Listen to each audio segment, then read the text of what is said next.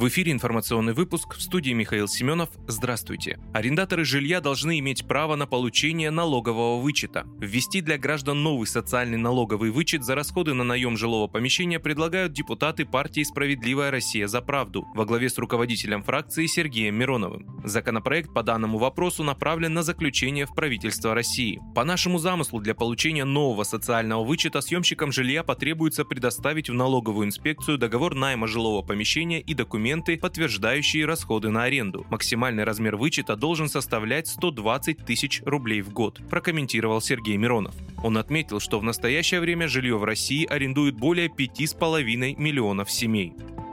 Взрывы в Приднестровье повредили вышки, которые транслировали российское радио. В результате двух взрывов, произошедших утром 26 апреля в поселке Маяк на территории непризнанной Приднестровской Молдавской Республики, оказались повреждены две вышки радиосвязи. Об этом сообщает Министерство внутренних дел Приднестровской Молдавской Республики.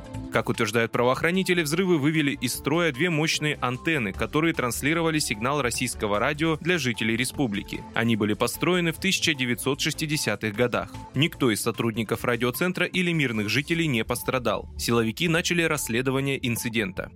В России появится единый фонд пенсионного и социального страхования. Премьер-министр России Михаил Мишустин поручил создать единый фонд пенсионного и социального страхования. Информация об этом появилась на сайте Кабмина. Планируется, что правовая работа единого фонда должна быть обеспечена к началу 2023 года. Мишустин поручил Минтруду к 5 мая представить график разработки и принятия необходимых законов для реализации проекта. Также станет обсуждаться единый тариф для страховых взносов. Правительство полагает, что все страховые взносы будут перечисляться одним платежом. Все это должно позволить россиянам быстрее и проще получать социальные выплаты. В настоящее время ПФР и ФСС являются государственными учреждениями. Координировать работу нового фонда будет Минтруд, а управлять им поручат наблюдательному совету.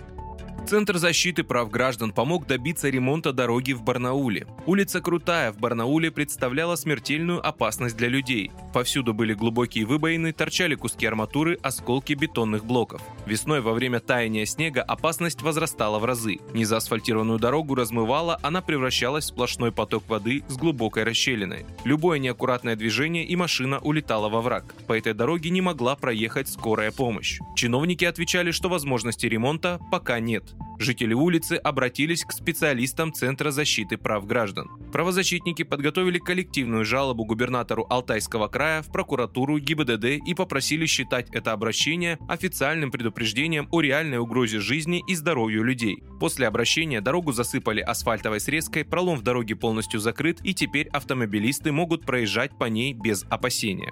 Вы слушали информационный выпуск. Оставайтесь на справедливом радио.